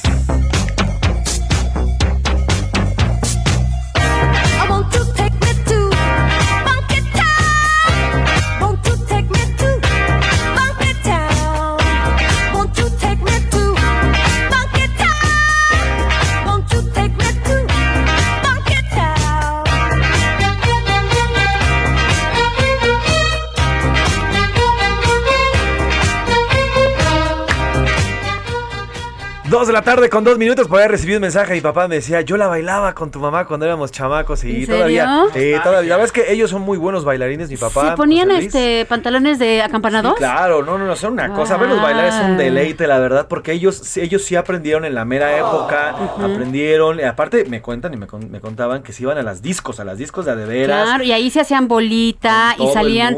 Fíjense que en esta época eh, sale un baile eh, llamado. eh, híjole, eh, ahorita, ahorita les voy a voy a decir, sí, el bump que te das la pompita, Ajá, la el pointing también, pero ahorita les digo cómo se llama este baile, que eh, eh, años anteriores cuando empieza esta música disco, hay un programa norteamericano muy famoso llamado Soul Train y de lo que se trataba es que la gente iba a bailar, nada más. Generalmente era más comunidad afroamericana y ahí es donde todos aprendimos a bailar, ¿eh? Esa danza se vino acá a, a México y a todo el mundo y lo que ellos hacían es que abrían, no sé si ustedes se acuerdan de esas imágenes, Sí, sí, sí. abrían la pista y entonces iban desfilando, más que en bolita, iban como desfilando parejas, sacando brillo a la pista con los mejores pasos, ¿eh? Sí, sí, sí, bueno. pues, Padrísimo. no se cuenta así el señor José Luis Locking Sánchez se Larios. llama, lo que quiero decir. Lo- y es Berta Estela Macías así se echaban sus bailes. Y seguramente ustedes, Radio Escuchas, también. También se echaban sus bailes. Y a la fecha, ¿eh? Pones esta rola en un antro y prende. Y a bailar, bueno, pero sí. prende como gasolina. Así que, qué reggaetón y qué nada. Vámonos con los mensajes. Tuvimos dos preguntas muy interesantes el día de hoy. Y hasta aquí, Iván Márquez. ¿Cómo estás, Iván? Hola, José Luis, Priscila, ¿cómo están? Hola, muy bien. Del Lagos de. Jalisco para el mundo, Iván Márquez. Eso es. El mismo, el mismo. El Vamos a hablar otra vez hoy de las tortas ahogadas para el susto. Sí, podría No, ya- ser. ya- ya en les Ciudad de prometí. México, superé, en ya Ciudad de. México es bolillo y Con chilaquil, por cierto.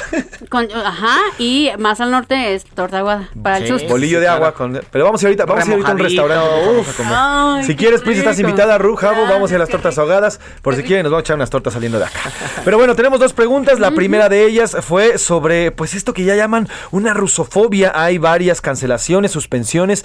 Incluso están corriendo algunas personas, algunos rusos, rusos y rusas que se dedican a diferentes, diferentes Estás actividades. diciendo ruses, eres incluyente. Son Muy ruses, ah, los ruses, eh, que, se dedican a diversas actividades y bueno, pues ante ello eh, ya hablan de una rusofobia. ¿Está usted a favor o en contra de este tema? Y la segunda pregunta que hicimos el día de hoy, bueno, pues hoy el presidente López Obrador, pues dice, ya se descara y dice, esta mañanera no es para toma y daca, esto no es para esto, es para que yo venga a enseñarles, literalmente, Educación. a Es que educarlos. mi pregunta aquí es educación de what? ¿De, ¿De qué? what? ¿Qué nos van a educar? ¿What? Pero bueno, ok. ¿Qué? Así es, bueno, pues las dos preguntas del día de hoy están ya en el aire y tenemos, ¿qué dice el público, Priscila Reyes? Equipo de la una, una petición especial. Cumpleaños mi hermano Francisco Rodríguez Candia. Y miren que me acuerdo perfecto de su apellido.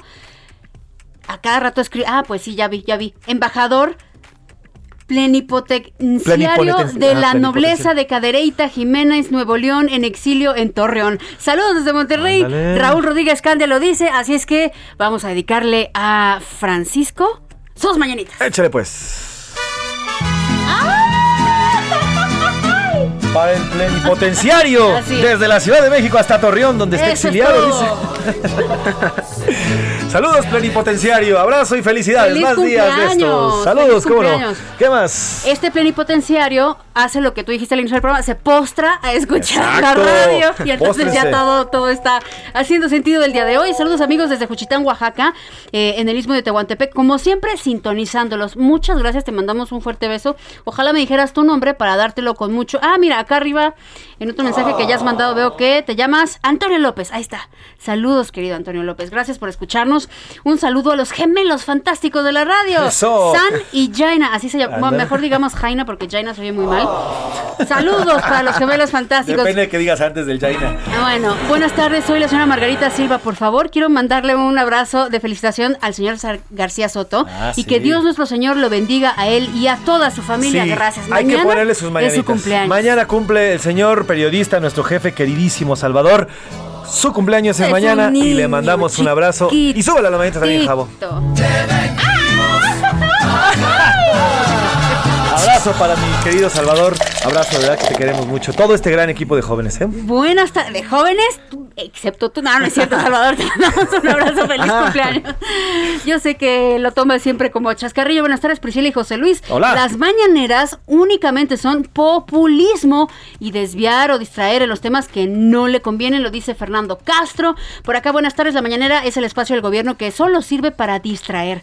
La realidad de México es otra, ya que los ciudadanos lo podemos ver a diario. Los índices son más altos que cualquier otro sexenio en economía y violencia. Lo dice desde Tapachula la familia Simón. Bueno, saludos a la familia Simón. Simón, yo le quiero mandar un saludo a Mariana Álvarez que me está tuiteando, está mandando un tweet. Saludos, qué bueno que nos está escuchando, Mariana. Te mandamos un abrazo. eh, abrazo. Hola Priscila y José Luis, Hola, hola. eh, los mejores de la radio, Eso. junto con Salvador. La Claro. mañanera nunca ha sido el espacio informativo que podría haber sido, pero últimamente se ha convertido en una ópera bufa. Sí, algo indigno de un presidente, lo dice Alberto desde Colima. ¿Sabes qué? Yo estoy de acuerdo que le digan que sea lo que sea, pero que digan que es un espacio para educar. Eso sí está. Ahí, ahí, ahí se evidencia el ¿Educar a presidente. Se evidencia el presidente que está ¿Y de pues, qué? ideologizando. Exacto. Ese es el tema del presidente. Está ¿Educar a ideologizando. quién y de qué? Pero además, por si fuera poco lo que pasó ayer con el sismo, que no los dejaron salir a los periodistas, que le dice, "Ch, ch, ch, sien- sentaditos todos, sentaditos, se me sientan. Ya lo comentaba yo ayer y incluso salieron, por ejemplo, imágenes que comentabas tú de Paco Nieto, donde se veía al presidente ya en el patio del Palacio Nacional y todo. Sí, eso fue después. Aquí tembló. Hay una alerta sísmica, señores, vivimos en una ciudad de México en donde los segundos son vitales y lo aprendimos en muchos temblores como el del 85, como el de 2017 y cómo te atreves tú a decirle a gente que está evacuando que se siente y que no salga, Sí, no, poniendo el pretexto de que hay diferentes zonas del Palacio Nacional que tienen distintos protocolos y que para poder evacuar al presidente y que no le hagan bulto, pues entonces tienen que frenar a la gente. ¿De qué están hablando? Imagínense que hubiera ocurrido una tragedia ayer. Lo que ayer hicieron, perdónenme por donde la vean, el partido que sean, eso no se hace. Oigan, por cierto, subí en mi cuenta arroba ese, eh, ah, bueno, arroba ese Garcito lo vamos a subir, también arroba soy Pepe Macías, el momento cuando a todos los periodistas le dicen sentaditos, pero Jesús Ramírez, el vocero, se ve atrás y sale, miren, por piernas. Se escuchó el efecto del Pedro Picapiedra. Y, y por piernas el señor Jesús Ramírez, vocero de la presidencia. Ay, saludos al mejor equipo de la radio de la tarde. ¡Saludos! Mi año empezó, lo voy a decir tal cual está escrito, del nabo. Mi hija y esposo se contagiaron de COVID, también nos están mandando este mensaje. Ah, querida Carola Guerra, te mandamos un fuerte abrazo. Saludos, Carola, te mandamos un enorme abrazo. Eh, hola, buenas tardes José Luis y tu equipo de trabajo. Soy Alejandro Amezco de la Ciudad de México y mi opinión es que las conferencias del presidente tienen cosas interesantes que sí te hacen reflexionar porque te da información de cómo trabaja el gobierno que antes no te decía. Considero que no es justo que le cierren las puertas a los rusos, ya cambiando de tema, por diferencias entre países y lamentablemente estas son una de las tantas consecuencias que tienen las guerras, las peleas, los conflictos, las batallas, porque termina habiendo discriminación. Ahora van a discriminar, a los rusos. Los rusos no tienen nada que ver. El que lo está dictando es solamente una persona que se llama Vladimir Putin. Sí, totalmente de acuerdo. Ese, ese es, digamos, la esencia o el espíritu de esta conferencia mañanera. Pero lo cierto es que ya a lo largo de tres años y cachito que llevamos de gobierno, se ha convertido en un monólogo. El mismo presidente lo dice hoy. Esto no es un, esto no es un toma y daca. Esto es yo eh, enseñándoles a ustedes. Y además de que hay, alguien lleva esta conferencia, pone a personas a veces que hasta más que comprobado hacer preguntas a modo. O sea, entonces sí es un buen ejercicio si se lleva la bien. Por acá los medios están demonizando a los rusos, no informan la represión que sufrían los ucranianos rusoparlantes previo a la invasión. Eh, pone aquí la cifra, más de 14 mil muertos desde 2014 y cambiando de tema, yo voté por AMLO, lo volvería a hacer, pero no he visto una sola mañanera, así como tampoco escuchaba el programa Fox Contigo, ni las fallidas mañaneras de Arne Osden-Ruthen, ni las de Ricardo Anaya. Saludos, lo dice Ramiro Santi. Saludos, Ramiro. Salud, Ramiro, qué bueno. Saludos. Y oigan, ¿qué creen? Que tenemos ya ganadores, pero los vamos a decir después. ¿Qué hay en Twitter? ¿Qué hay en Twitter? ¿Qué dice En Twitter? arroba ese García Soto, en la pregunta acerca del presidente López Obrador, el 86% respondió es pura propaganda. ¿Así? El 10% informar y el 4% concientizar y educar. En la otra pregunta respecto a la rusofobia, que ya es un término que se está adaptando, como bien lo dijo José Luis Sánchez, este, algo parejo, ¿eh? El 39% pone no, es discriminación. El 37%, 2% nada más de diferencia, sí es un castigo. Y el 24% cada país es responsable.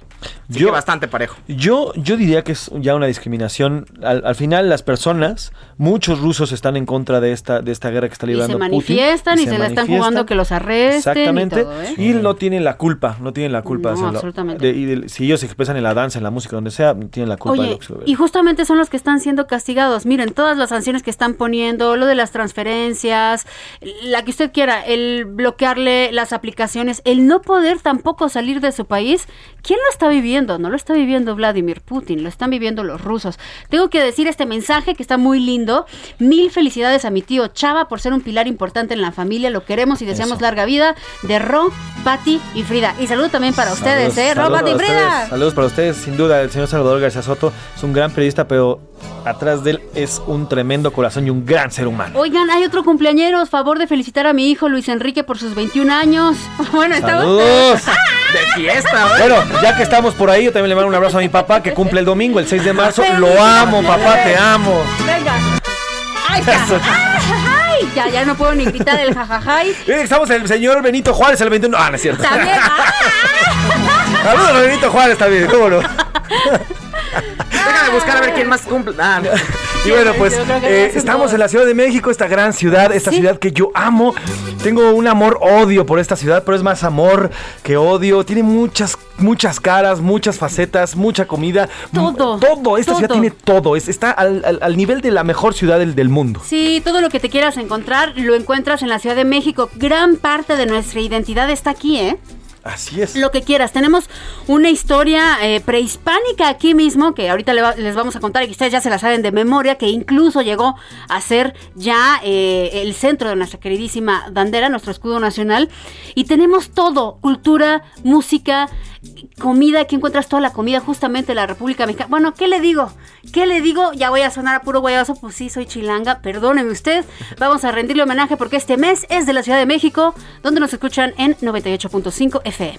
Échale, pues. chola, chango chilango, que chafa chamba te chutas, noche que andar de tacuche y chale con la charola. Ay, Ciudad de México. Ha tenido muchos nombres oficiales y coloquiales. México, la capital, la capirucha, Chilangolandia, el Distrito Federal o DF y hasta de juego el Monstrito Federal.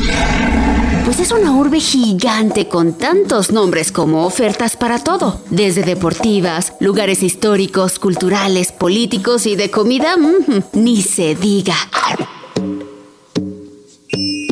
El pasado cuenta que alrededor del año 1000, los aztecas enviados por Huitzilopochtli peregrinaron desde Aztlán hasta encontrar una señal que les indicara establecerse. Varios años después, vieron a un águila devorando una serpiente sobre un opal en una cuenca privilegiada. El presagio trajo que en 1325 se fundara la Gran Tenochtitlan. En el calendario mexica fue exactamente en el año 2 casa. El gran imperio cayó en 1521 con la llegada de los españoles. Coyoacán se convirtió en el primer ayuntamiento, pero en 1532 se fue para Tenochtitlan, como pronunciaban Tenochtitlan los españoles, fundando así el ayuntamiento de la Ciudad de México. Para 1585 ya era oficialmente la Ciudad de México, que fue testigo de la época colonial y después de la independencia y muchos eventos históricos más. Sábado Distrito Federal. En 1824, el Congreso de la Unión decretó la creación del Distrito Federal, que concentraría los poderes de la Federación, pero en el año 2016 cambiaría su nombre oficial por Ciudad de México, para convertirse ya en la entidad número 32 del país y dejar de ser solo un distrito. Hoy cuenta con 16 alcaldías. La menos poblada es Milpa Alta con más de 152 mil habitantes. La más poblada, Iztapalapa, con más de 1.830.000 habitantes. Y según datos del INEGI, en 2021, la Ciudad de México tiene una población total de más de 9.200.000 personas. Y ni se diga de la zona metropolitana, conformada por municipios del Estado de México y uno de Hidalgo, que suman más de 22 millones de habitantes, haciendo que esta sea considerada una de las ciudades más grandes del mundo, la cual seguiremos descubriendo porque en A la Una, con Salvador García Soto, este es el mes de la Ciudad de México, en donde nos escuchan de lunes a viernes por el 98.5 FM.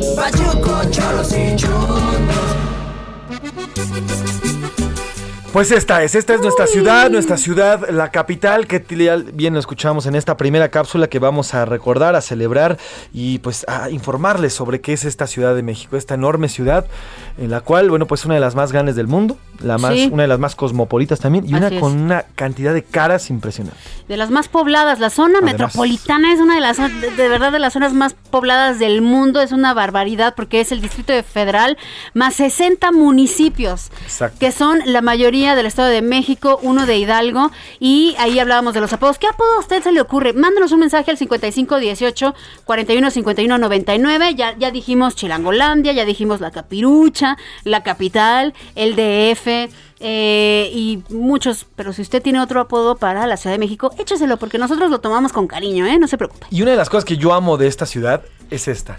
U- usted puede aquí en la capital comer en uno de los mejores restaurantes del mundo, literalmente. Literalmente. Pero también se puede echar unos tacos en la esquina que se uh, deliciosos, los mejores tacos y que De cualquier de extranjero sí, calle, literalmente de puesto de esquina con de, de esos que dicen de muerte lenta, pero que saben, uff, estoy digo, babeando. y fíjate, y te digo yo que amo de la Ciudad de México que no pasa en ninguna parte del mundo y sino que me, que me digan lo contrario. Súbele, súbele, lleva lugar. Es el único lugar que si a ti se te antojan comida, comer, no hecha por ti, a las 4 de la mañana, Sí. vas a encontrar en dónde. Lo- y lo que sea, y, ¿eh? no, y no una cosa. Tienes una opción así enorme. No, qué cosa. Hay que amar esta Ciudad de México. Sí, sí, sí, hay que amarla y hay que respetarla también porque esta ciudad Cuidarla, la hacemos cuidarla. nosotros. Cero basura, por favor, hay muchas cosas que tenemos que hacer todavía por esta capital.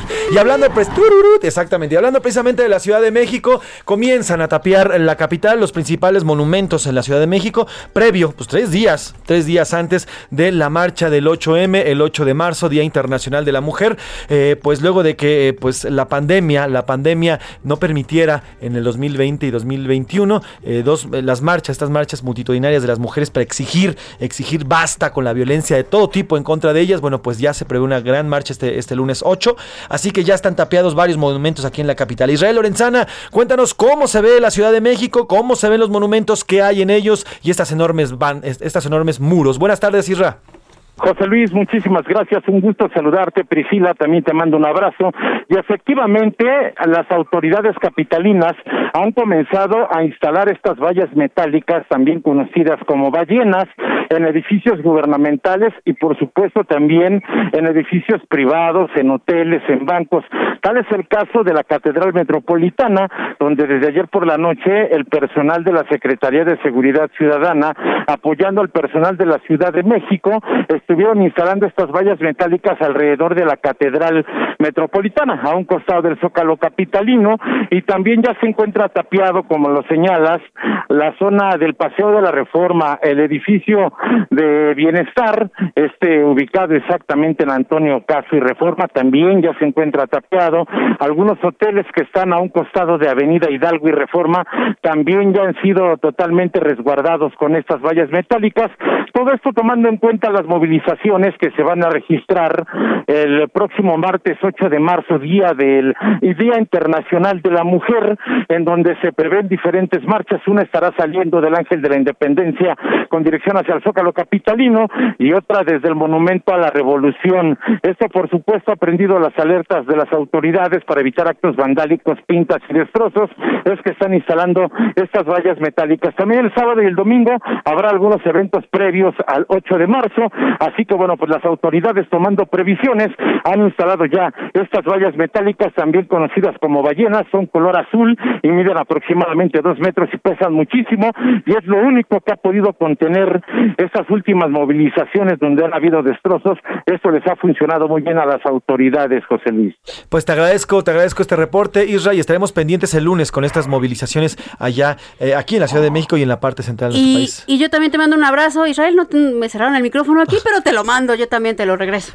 Muchísimas gracias. Seguimos al pendiente. Fue buen fin de semana para todos. Buen fin de semana, Israel, siempre, Israel, siempre al pendiente. Oiga, le quiero contar rapidísimo eh, una, la columna de Mario Maldonado que me llamó la atención. Mario Maldonado, eh, eh, colaborador de este espacio y además conductor de las noticias de la mañana en, en Heraldo Televisión y también eh, Bitácora de Negocios Heraldo Radio, habla sobre interprotección. Se comienza, dice Mario Maldonado, a gestar un escándalo en el sector asegurador relacionado con el grupo Interprotección, propiedad de la familia Casanueva. Se trata de uno de los consorcios que creció, dice Maldonado, como la espuma en el sexenio anterior con empresas especializadas en carretaje de seguros, eh, también reaseguro y finanzas. Incluso le alcanzó para patrocinar a Checo Pérez. Habla de esta empresa. Sin embargo, extendió ya su cobertura al sector público, donde ahora enfrenta problemas. Lea, lea a Mario Maldonado eh, en el diario El Universal esta columna que está muy, muy interesante. Por lo pronto vamos a cambiar de tema, vamos a ir con otro tema. Eh, fíjese que el tren Maya, este fin de semana el presidente López Obrador visita el sureste, el sureste mexicano para supervisar las obras del tren Maya, pero mire,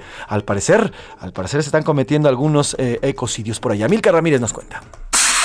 El nuevo trazo del tramo 5 sur del tren Maya está proyectado para que pase por encima de ríos subterráneos, cuevas y cenotes en la zona que va de Playa del Carmen a Tulum en Quintana Roo.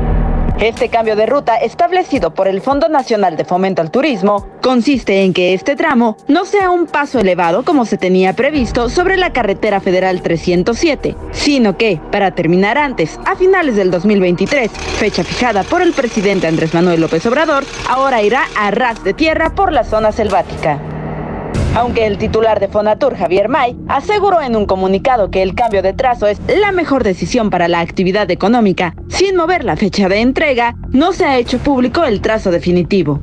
Sin embargo, integrantes de organizaciones ambientalistas aseguraron que pasará por esta región y denunciaron los múltiples impactos que va a generar en la zona, como deforestación, daños en cavernas, lagunas y cenotes, además de la extinción de flora y fauna y la sobreurbanización de la zona selvática.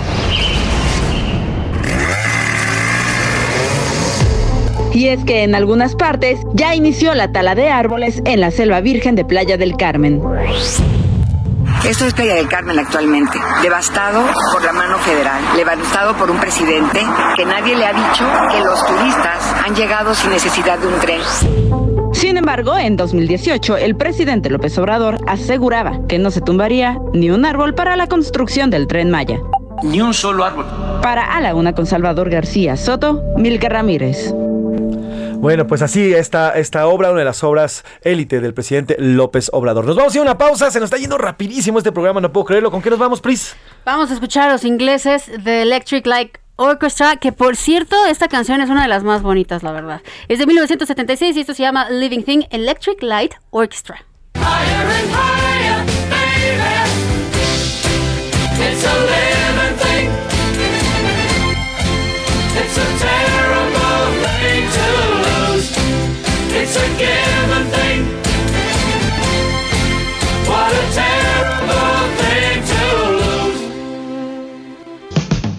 Estás escuchando A la Una con Salvador García Soto. Regresamos. Ya estamos de vuelta con A la Una con Salvador García Soto. Bienvenido a tu dosis de buenas noticias. Mi nombre es Soy la Alegría. Un total de 226 cassettes, 62 cintas de carrete abierto y dos discos láser pertenecientes al compositor Mario Lavista han sido donados a la Fonoteca Nacional para su preservación y difusión pública. Fallecido en noviembre del año pasado, el músico había hecho ya una entrega previa de una parte de su acervo. La vista, como uno de los más importantes compositores mexicanos del siglo XX y XXI, es autor de piezas como Reflejos de la Noche y la ópera Aura, basada en la novela homónima de Carlos Fuentes.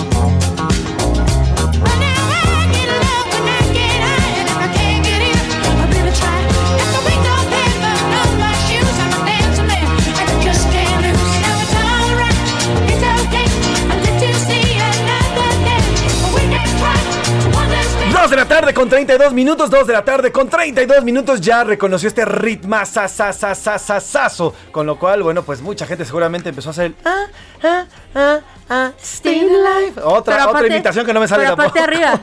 Sí. No, eso es definitivamente no es lo mío. ¿Qué estamos escuchando, Pris? Estamos escuchando a los Bee Gees, por supuesto, con Staying Alive. Y esta canción se volvió famosísima, independientemente de que saliera en una película llamada Saturday Night Fever. Esto fue de 1977. Y yo no sé tú, pero si te preguntan música disco, tal vez sea de las primeras tres canciones que respondes. Sí, esa y yo- September, también September. September, September, también esa. ¿Y cuál era la que es- cuál era la que bailaba eh, John Travolta en, en Salvador Roche, pero en la no, pero en la pista? Porque esta era cuando que estaba caminando. Caminando. Tarán, No me acuerdo, ahorita, ahorita me acuerdo cuál era la que estaba bailando, cuando baila en la pista y que incluso hace el pasito este de- del brazo, que, que hace como la ola. Si me está El viendo en la- exacto, si me está viendo en la cámara, estoy haciendo el paso ahora mismo. Pero bueno, gran ritmo para este viernes, ritmazo de este viernes. ¡Súbele, Javo!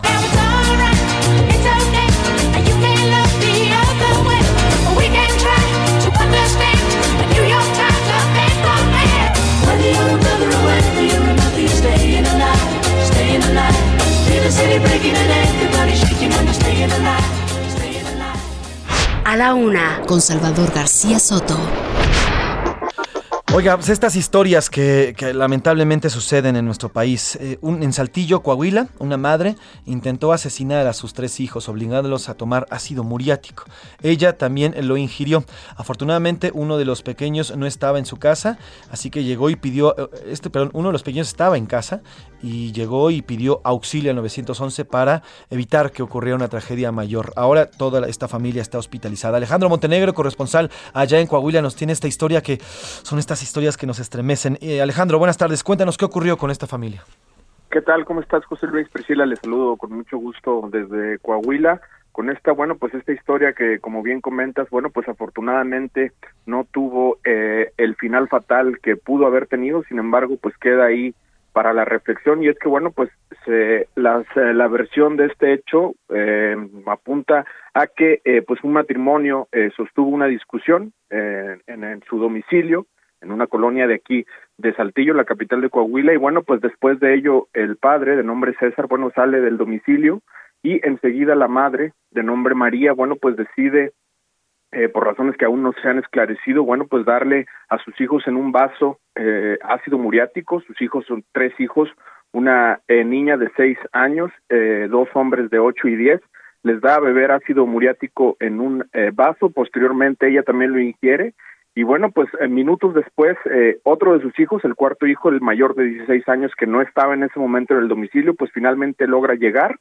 Y al ver que eh, pues su madre y sus hermanos estaban doliéndose eh, de su estómago, de su misma boca, bueno, pues decide llamar al 911, una ambulancia de la Cruz Roja acude por ellos para trasladarlos inmediatamente al hospital y bueno, pues ellos presentaban quemaduras tanto en la boca como en el estómago, según eh, se dio a conocer posteriormente y bueno, pues eh, a partir de ello, bueno, pues fueron atendidos en el hospital. Afortunadamente, uno de los menores ya fue dado de alta. Sin embargo, bueno, pues sus otros eh, hermanos siguen hospitalizados, igual que la madre, que también está siendo atendida en el IMSS. Y bueno, pues ante esto ya intervino la Procuraduría de los Niños, eh, Niñas y la familia para, bueno, pues eh, eh, resguardar estos menores una vez que sean dados de alta, resguardarlos en un centro de asistencia aquí en Saltillo. Y bueno, pues por otro lado, la Fiscalía General del Estado ya inició una investigación para tratar de esclarecer los hechos y ver, bueno, pues la situación jurídica de la madre y si se puede iniciar algún proceso en su contra por algún delito que pudiera haber cometido, José. Pues estaremos dándole seguimiento a este tema que es importante. Eh, Alejandro, gracias por, por esta información y estamos en contacto. Muy buen eh, fin de semana. Claro que sí, muy buenas tardes. Oiga, y arrancamos este espacio, este espacio informativo de este viernes con eh, una canción, una canción de John Lennon, ya nos explicaba Priscila Reyes, dale una oportunidad a la paz, dale una oportunidad a la paz. Y eh, Vilca Ramírez nos preparó esta, esta nota, cómo sonó en todo el mundo.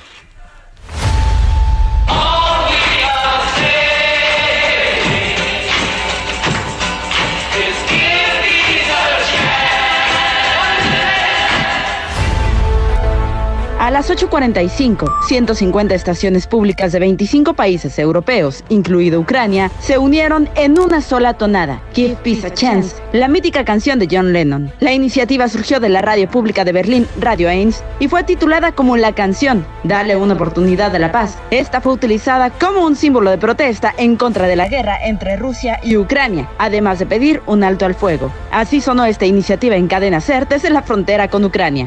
Déjame un momento porque a esta hora de la mañana, a las 9 menos cuarto, hay una iniciativa de 150 radios europeas para pedir que, acabe esta invasión rusa, esta locura. Lo queremos hacer escuchando esta canción. Escucha tú también, Olena.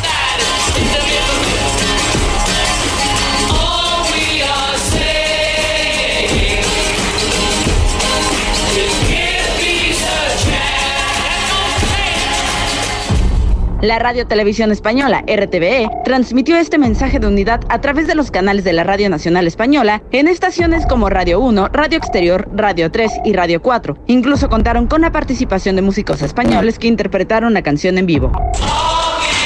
Con esta llamada a la paz cerramos el telediario matinal de este viernes.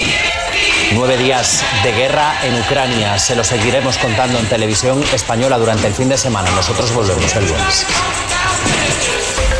Así, esta canción grabada el primero de junio de 1969 y que fue compuesta por John Lennon en colaboración con Yoko Ono durante su luna de miel celebrada en el marco de su protesta en la cama contra la guerra de Vietnam, hoy sonó con fuerza para pedir una vez más que se le dé una oportunidad a la paz. La Radio Pública de Asturias se suma a las alrededor de 150 cadenas de radio públicas de 25 países europeos en esta emisión simultáneamente junto con el resto de emisoras continentales, incluida la radio ucraniana.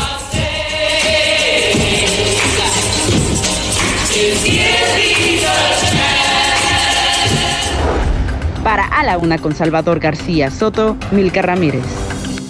Bueno, importante, importante la unión mundial en contra de este conflicto y además se hace de una manera pacífica, los medios de comunicación fungiendo como una, un enlace, un enlace entre la sociedad y la población. Gran mensaje y así por eso también arrancamos este espacio y también aquí en Heraldo Radio se, se comunicó, se puso esta canción en diversos espacios y sí, hay que darle una oportunidad a la paz. A la una, con Salvador García Soto. Oiga, de último momento les le informo, Aeroméxico, la empresa Aeroméxico está enviando un comunicado que le leo a la letra. Después de haber realizado la coordinación necesaria con las autoridades y los administradores del Aeropuerto Internacional Felipe Ángeles, de manera exitosa y en menor tiempo del proyectado, la compañía, es decir, Aeroméxico, informa que iniciará operaciones en la nueva terminal aérea a partir de su inauguración el próximo 21 de marzo. La venta de boletos estará disponible a partir de la próxima semana. La aerolínea Bandera de México, dice el comunicado, seguirá trabajando en ofrecer a sus clientes esta red de conectividad. Así que, sin especificar qué rutas, sin especificar qué destinos, Aeroméxico confirma que va a viajar a partir del 21 de marzo desde el AIFA, Aeropuerto Internacional Felipe Ángeles. Y hablando de música, estamos platicando de música y así arrancamos este bloque. Es viernes de la rola del, del día, de la rola de la semana, con los curuleros Pepe Navarro y Pepe Velarde. Nos cantan esta semana sobre esto que ocurrió, esta idea que lanzó el presidente López Obrador desde su mañanera, diciendo que por qué no le cambian el nombre a los cárteles, en específico habló del cártel Jalisco Nueva Generación, que porque pues le hacía daño al Estado. Hizo este, hizo este llamado a través de su púlpito, de, este- de, este- de esta eh, conferencia mañanera, y de eso nos cantan hoy los curuleros.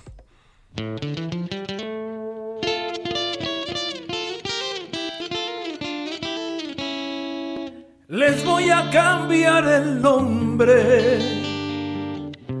Ese que traen está re feo. Les paso unas ideas. Yo soy re bueno para esto. Les voy a cambiar el nombre. Tengo una idea, se las digo. Ahora se llamarán gandallas rijosos, usualmente personas opositoras o pillos obstusos, siempre insistentes, tercos, obligadamente rasposos. Se abrevia como en este coro. Eres grupo opositor, es cierto. Oye. Eres grupo opositor, es cierto. Eres grupo opositor. Ya déjame a la gente, no me quemes, no fusiles, no asesines, ya no más.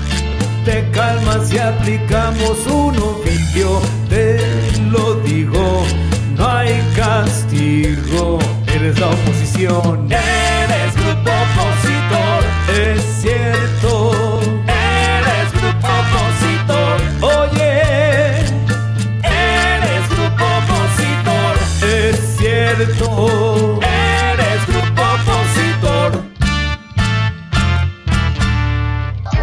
Pues así, así propone hoy los curuleros de San Lázaro cambiarle el nombre en esta petición. Eh, Ahí por ahí les pone grupo opositor porque dice que se va a llevar gandallas, rijosos, usualmente personas opositoras o pillos obtuosos siempre. Así de ahí saca este, este, esta abreviatura grupo opositor. Pero bueno, buena rola, buena rola de los curuleros de San Lázaro. Como siempre, todos los viernes nos trae su rola de la semana. Vamos a otro tema. A la una, con Salvador García Soto. Oiga, el lunes de esta semana le contamos la historia de Ivana Naomi Millán. Es una alumna de Ingeniería en Biotecnología del Tecnológico de Monterrey, Campus Estado de México. Esta historia que nos llamó mucho la atención porque ella fue seleccionada entre 60 alumnos de todo el mundo, 60 chicos de todo el mundo, para participar y representar a México en el International Air and Space Program, este programa espacial de la NASA, que se va a realizar en, en Huntsville, Alabama. Pero, bueno, pues como todo, pues se necesitan recursos y ella, ella ya puso su intelecto, ya puso su talento, ya puso todo y ahora necesita lana y es por eso que la buscamos en A la Una para que nos cuente qué es este programa, a qué se dedica ella y también, ¿por qué no? Quien pueda, pues echarle la mano para lograr el dinero que necesita y poder ir a este programa especial. Saludo en la línea telefónica a Ivana Naomi, eh, Ivana Naomi Millán Flores, que nos platica sobre esto. Ivana, ¿cómo estás? Buena tarde. Hola, muy buena tarde, mucho gusto. El gusto es mío, Ivana. Cuéntanos ¿Qué estudiaste o qué estás estudiando? ¿Y cómo fue que ganaste entre 60 alumnos de todo el mundo esta, pues este honor de, de representarnos en este eh, programa especial, espacial y especial? Pues actualmente estoy en octavo semestre de la carrera de Ingeniería en Biotecnología en el TEC de Monterrey y pues actualmente estudio, me dedico a estudiar, a estar en grupos estudiantiles y pues básicamente recientemente volví a ganar esta como pasión por el universo, por la NASA, por la astrobiología y buscando pues cursos al respecto fue que encontré esta convocatoria para el International Air and Space Program y pues empecé a crear un proyecto para poder ganarme la oportunidad de ir. Fue un proyecto sobre investigación de células cancerígenas en condiciones de antigravedad y pues así fue como pude obte- obtener mi lugar para este gran programa creando este proyecto y sí, más o menos así va la historia. A ver, eh, cu- cuéntanos, Ivana, este suena muy interesante, eh, porque no solamente es un tema espacial, sino también es biotecnología. Eh, ¿En qué consiste esta investigación de las células cancerígenas en el espacio? ¿Cómo es que puede ayudar a las personas que padecen este mal? Pues la biotecnología se dedica a estudiar a microorganismos o seres vivos y cómo podemos aplicarlo pues para mejorar la vida de las personas, ¿no? en la Tierra. Y básicamente este experimento o esta investigación surge a partir de la premisa de que en el espacio las células se comportan de una manera distinta por la gravedad. Hay estudios que indican que se regeneran de una manera más lenta, que las células mueren más rápido en el espacio y hasta ahora no sabemos muy bien por qué. Entonces, eh, pues para tu auditorio, las células cancerígenas son células que no, no mueren. Entonces ahí fue cuando Mm. empezamos a unir como los puntos y dijimos, bueno, pues a lo mejor hay una condición en el espacio que nos ayuda a que las células cancerígenas que no mueren, mueran y podamos mejorar los tratamientos contra el cáncer aquí en la Tierra. Entonces ahí radica como la importancia de hacer estas investigaciones. Súper interesante. Entonces, estas las células cancerígenas en el, en el ámbito, digamos, normal de la Tierra mm, no, no perecen, pero ya llevadas a un tema espacial, a un tema en el espacio exterior, ya eh, se ha demostrado, se está demostrando que, que mueren estas células. Sí, podríamos demostrarlo. Apenas son las investigaciones, pero esa es la idea, ¿no? Buscar si se ve afectado o si mejora, mejora la muerte celular para mejorar los tratamientos en la Tierra. Y con esta investigación, Naomi, bueno, pues es que ganas esta opor- oportunidad de participar en el International Air and Space Program. Ahora, ¿qué es lo que, qué es lo que falta? ¿Qué es lo que te falta para poder llegar a este, a este eh, programa especial que se va a celebrar ahí en Alabama? El programa tiene un costo de 3.950 dólares. Actualmente esos son como ochenta y tantos mil pesos. Afortunadamente he recibido muchísimo apoyo de parte de toda la comunidad mexicana y latinoamericana, tanto en México como en el extranjero. Y actualmente solamente me faltan 50 mil pesos para llegar a la meta. Entonces, actualmente estoy haciendo esta campaña de crowdfunding y también pues regalando unas playeras en agradecimiento a donaciones a partir de 250 pesos, sobre todo para ay- ayudarnos a representar a la mujer latinoamericana e ingeniera en el extranjero, que siento que hace muchísima falta. Eso es importantísimo, Ivana. A ver, eres una mujer de 22 años, una jovencita de 22 años que está saliendo adelante y que además, bueno, pues en la ciencia, que también es un, y en el espacio también, que es un rubro pues muy ocupado por, el, por los hombres, que están prácticamente cooptados por los hombres y tú estás saliendo avante. Eh, ahorita vamos a ver los números, vamos a ver cómo podemos ayudar para llegar a la cifra que queremos, pero por lo pronto, ¿Cómo eso? ¿Qué mensaje tú le mandas a las mujeres, a las chicas, a las jóvenes que están en la prepa, en la secundaria y que intentan o quieren estudiar eh, temas tan complejos como la biotecnología, cómo ser ingenieras y estos temas tan importantes? creo que durante mucho tiempo se nos dijo que no a muchas cosas, se nos negaron acceso a la educación, al voto, a manejar inclusive, y actualmente estamos en una época bien padre en donde le podemos decir que sí, sí a muchas cosas, sí a estudiar, sí a ser ingenieras, doctoras, licenciadas, laboratoristas. Creo que tenemos un mundo de posibilidades frente a nosotros y solamente tenemos que tomar la decisión de actuar, de tomarla, de creer en el potencial que tenemos como mujeres mexicanas, como mujeres alrededor de todo el mundo. Yo estoy segura de que juntas nos podemos comer al mundo y solamente hace falta de que nos la creamos, que creamos que somos capaces de soñar en grande, de aspirar a cosas gigantes a tomar espacios que por lo general habían sido tomados, pues como tú mencionas, solamente por los hombres y demostrar que también, también es un lugar para nosotras y que tenemos todo el talento del mundo para sacar, pues no solamente a México, sino al resto del mundo adelante. Ahora, Ivana, ¿en qué momento tú dices, yo quiero el espacio? A mí me encanta el espacio, me encanta eh, esto de la, también de la biotecnología y te lanzas a estudiar, porque tienes 22 años, octavo semestre, eh, pues eh, ya llevas bastante avanzada la carrera.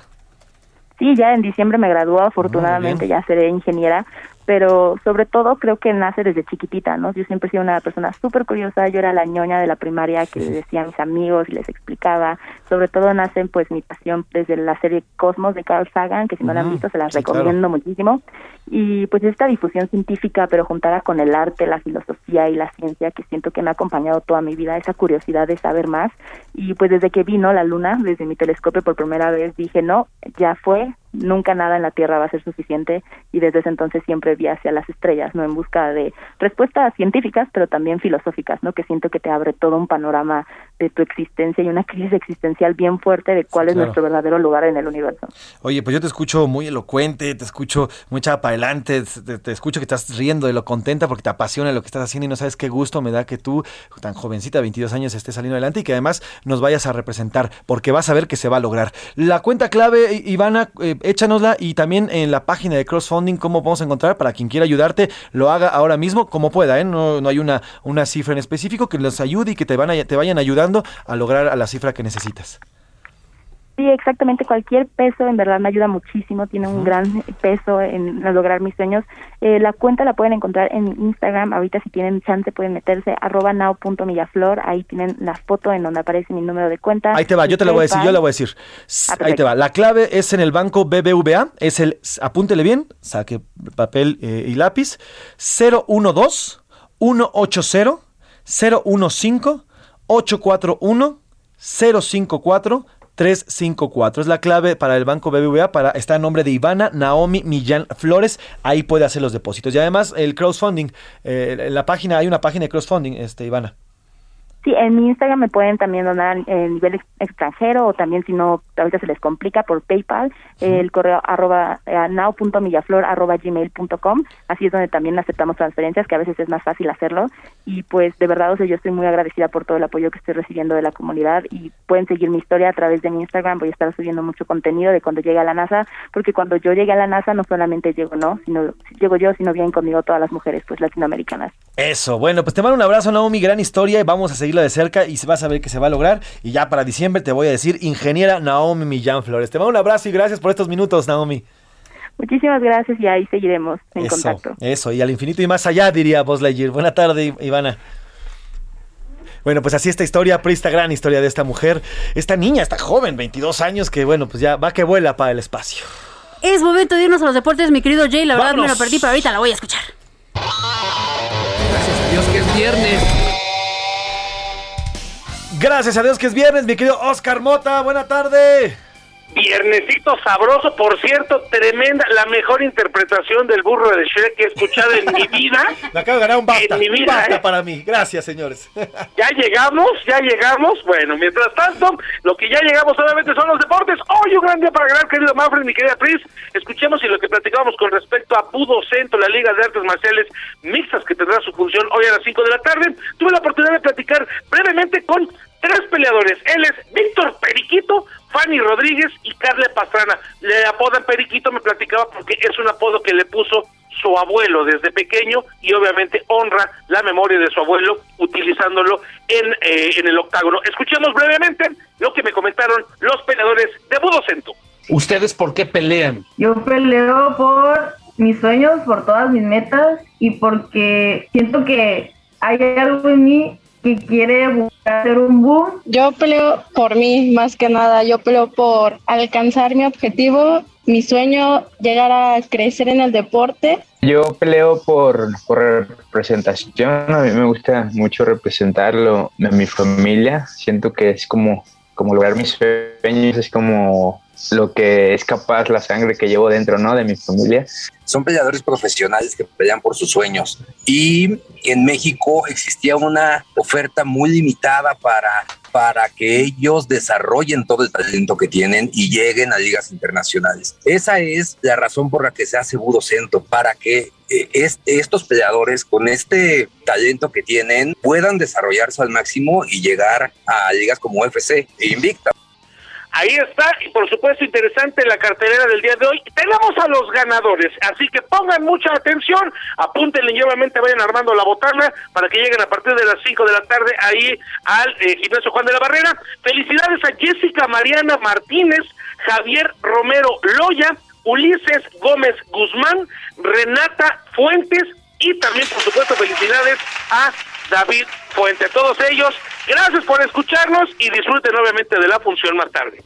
Pues qué bueno, van a disfrutar ahora sí que una función muy buena, porque además este deporte, como bien lo decías hace rato, mi querido Oscar, pues es de alto impacto, es de alto impacto, catorrazos de a de veras, ¿eh? Ahí no hay de que, de que me escondo, no, ahí, sí ahí sí se vale, así que araño, bueno, araño no, pero sí codo, rodilla, cabeza, no, ¿verdad?